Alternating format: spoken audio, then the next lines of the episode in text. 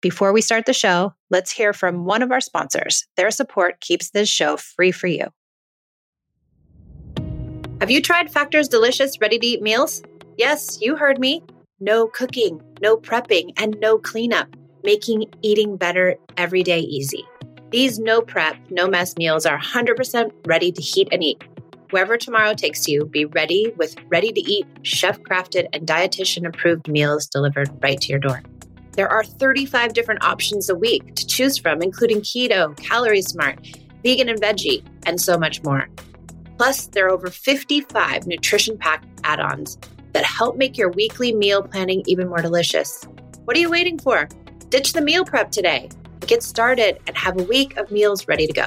Head to factormeals.com/peace50 and use code peace50 to get 50% off. That's code PEACE50 at factormeals.com/PEACE50 to get 50% off.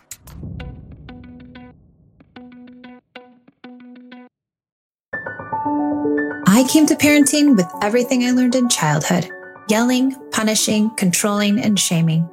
After trying almost every method, I found connected parenting and was totally shocked when empathy, listening, doing away with rewards and consequences, and being a safe place actually worked. It moved the behaviors of my children and it felt good, especially with my very strong-willed and highly sensitive oldest daughter. This podcast was born out of the idea of sharing the message and helping parents find more peace in a modern world. Welcome to the Peace and Parenting Podcast. So glad you're here.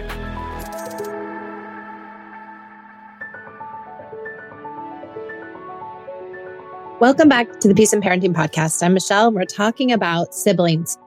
Siblings comes up a lot in parenting. It comes up a lot with my clients. It comes up a lot in my own home with my own kids.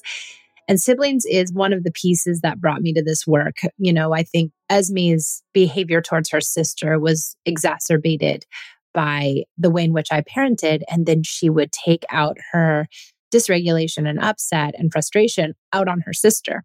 And so their fighting got to a fever pitch at some point. And I talk often about the story where she tried to hold her sister underneath the water in the pool, and that was kind of a breaking point for me. But that wasn't the only thing that Esme did. Esme was very aggressive with her sister, even as a baby. She would hug her, but hug her too tight, and she would nudge her as she was walking by, and she would push her. And Pia was a non-aggressor altogether. And she wasn't much of an instigator, although toward the end of us living in this world of control parenting, she started to become an instigator. And I think that helped her cement her good girl place in the household. And that's kind of what I want to talk about around siblings today, is that somehow I think us parents unknowingly, we make it worse. We exacerbate things that we could possibly make better, but we're making it worse, but we don't even know it. And I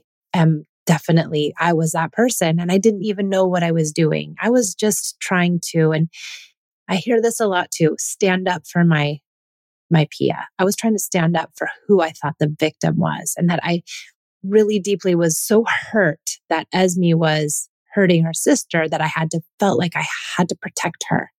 And that viewpoint in my head informed my actions. And so all of my actions were for Pia and against Esme.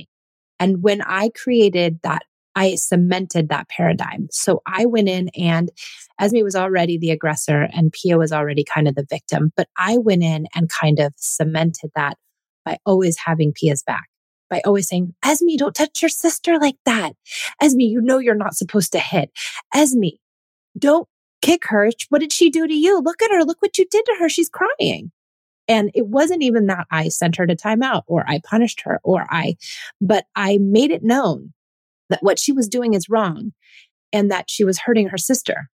And people will say to me, "Well, isn't that what you're supposed to do? You have to tell the other child that they can't do that." Sure, you can, but what does it do? Does it actually work? Does it help them see the errors of their way? Does it keep them from doing it again? Much of the time, it doesn't. It doesn't work at all. And why it doesn't work is because the child who is being the aggressor isn't doing well. And calling them out for their aggression really makes them do worse. And even for the compliant child, that child might withdraw and go into themselves and stuff their feelings just to make everything okay.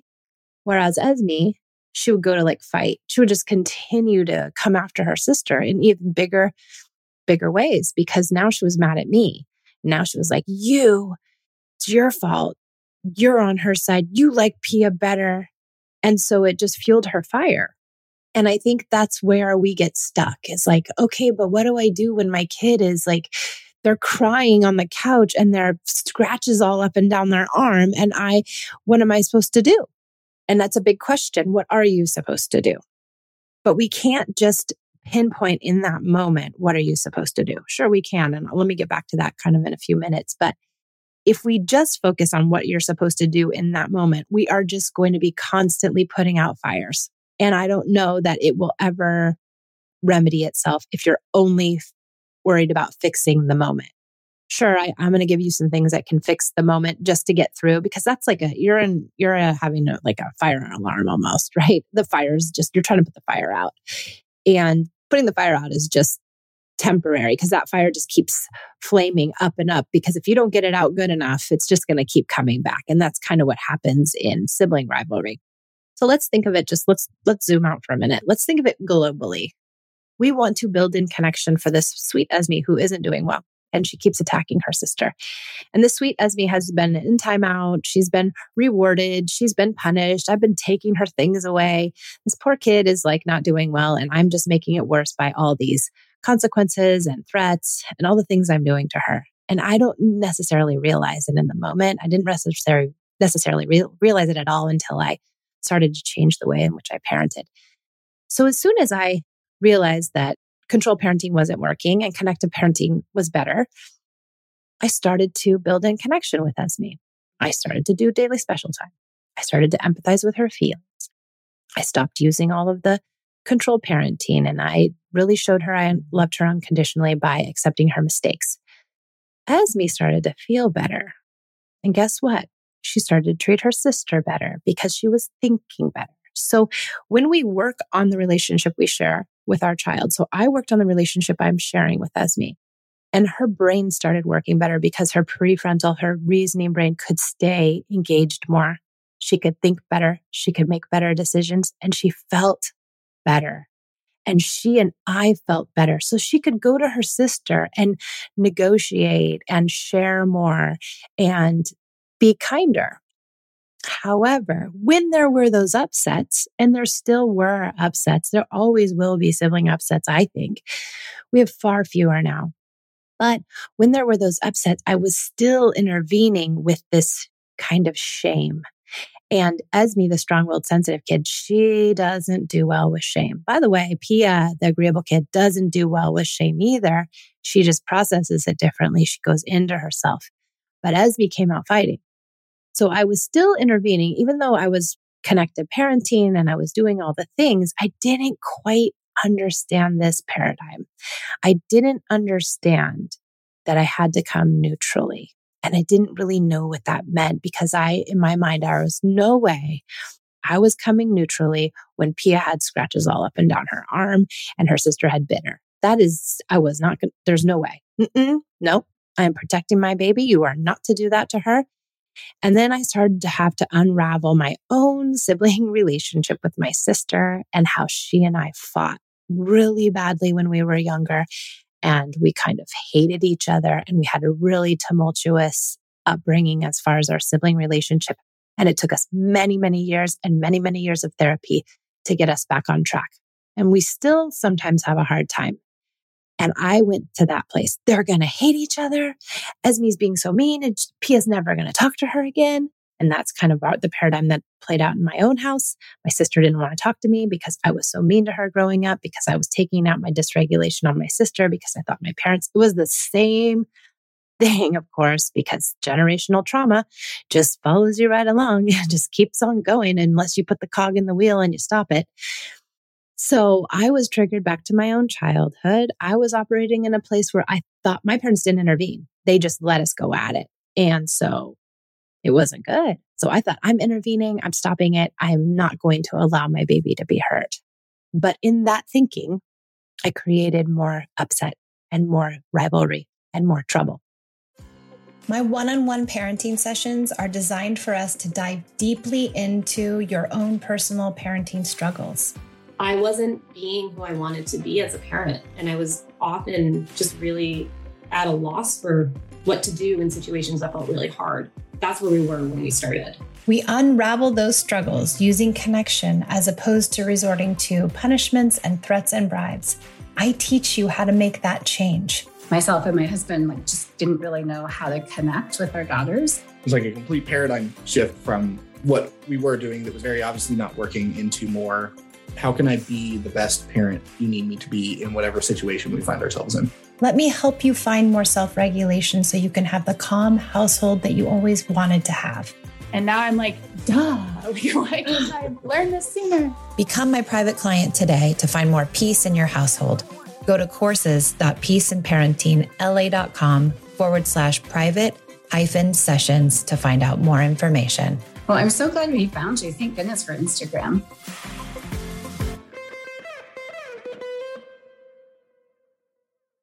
So when I could reframe it, which was really hard, I had to reframe this idea that Pia was not the victim. That's a big thing to have to say and recognize even while she's being hurt, but she's not the victim. And Esme is not the villain. They're just having a hard time. And Esme can't regulate her feelings and she's taking it out on her sister. And how can we get her to stop? And how we can get her to stop is connection. So the outside of the moment connection pieces, we're working a lot. But now we have to work on the inside the moment pieces. But you can't just do the inside of the moment pieces, not the outside of the moment pieces. Because if you just do the inside of the moment pieces, then you're still going to have a child that isn't doing 100% completely better. Well, now nobody's ever going to do 100% completely better, but you haven't gotten rid of all the places that are eroding connection and you haven't infused connection in their place. So in the moment, I would just come in now and say, what happened, guys? What's going on? What's happening here? And everybody would say their story. Pia would say, she scratched me and she bit me. And I would say, oh, Pia, it sounds like you're having a hard time, honey. I'm sorry. And I'd hold her hand. And then I would hold Esme's hand. I'd say, Esme, honey, what happened? I don't like her. I don't want her to be my sister. She's blah, blah, blah, blah, blah. Okay, you guys are struggling, Esme, honey. I'm sorry this is happening. Let's see if we can figure it out. Now that in itself, just that empathic piece, helps kids' brains get back online, helps kids do better. Now, if they're too crazy and ignited, they might not even be able to do that. So you just come in and you separate and you say, yeah, okay, that's it. We're done. And you come in really quickly. You don't wait to come in. Come in immediately as soon as you hear something. When you can do this, now you've created the stage where it's neutral and where you're hearing people's feelings. Are you saying you can't do this and you can't do that and you're wrong and you're right? No, you're just listening to the upset and that's it. You're validating it. And that's more important than anything because kids, people, humans want to be seen and heard and understood. So I'm seeing, hearing, and understanding you. I'm validating your feelings. I'm coming in neutrally. If you do nothing else, that can be enough. It really can be enough. Now, if you can find this leap, if you can find this idea in your head that one child is not necessarily the victim and that the sibling relationship is this long, involved relationship, right? It's been going on 5 years, 6 years, 3 years, 10 years, whatever it is.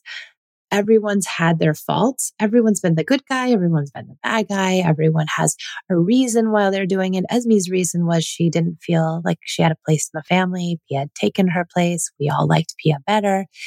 Not that she was justified in biting or scratching her sister, but that it came from a place of hurt.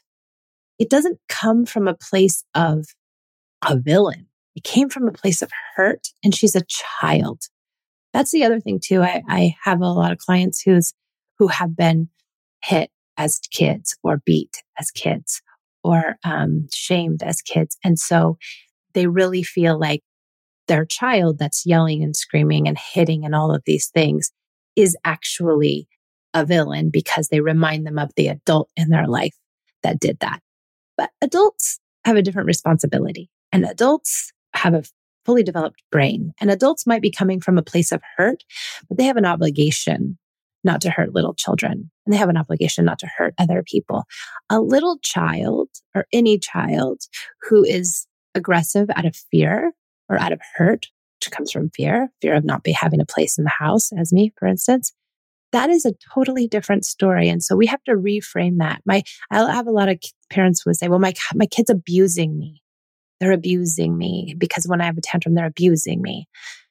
And I get that. I think that it can feel like that, especially if you've been abused. It can feel like abuse, like anyone hitting you or touching your body when you don't give consent can feel abusive.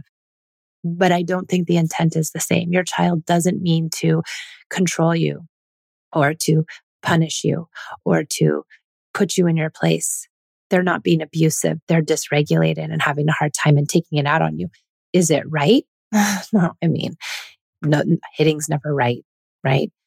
But it doesn't have the same intent. So if we can unwind the intent there, and we can unwind the intent around sibling rivalry too, where it's an unmet need and not a need to control or to, really like hurt so that you can get your own way or whatever it is happening in an adult relationship around abuse, that's not the same thing.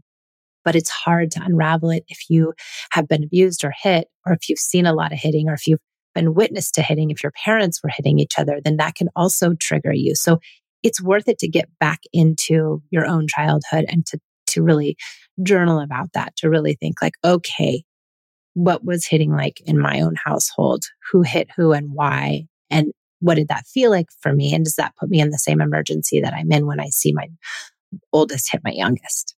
So some things to think about in the sibling relationship that, it's not easy and it's not uncomplicated.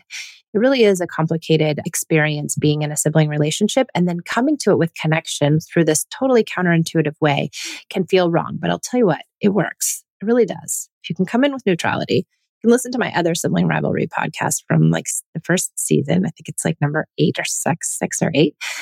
And download the guide. You can take the sibling rivalry course, which is awesome. It's 1 hour and it really does explain all this and more. And it's a workshop. So parents ask questions and I answer. And you can really find a new way to understand your siblings. And I think really infuse connection and make better meaning for them. So thank you for joining me on the Peace and Parenting Podcast. And I'm so glad you were here.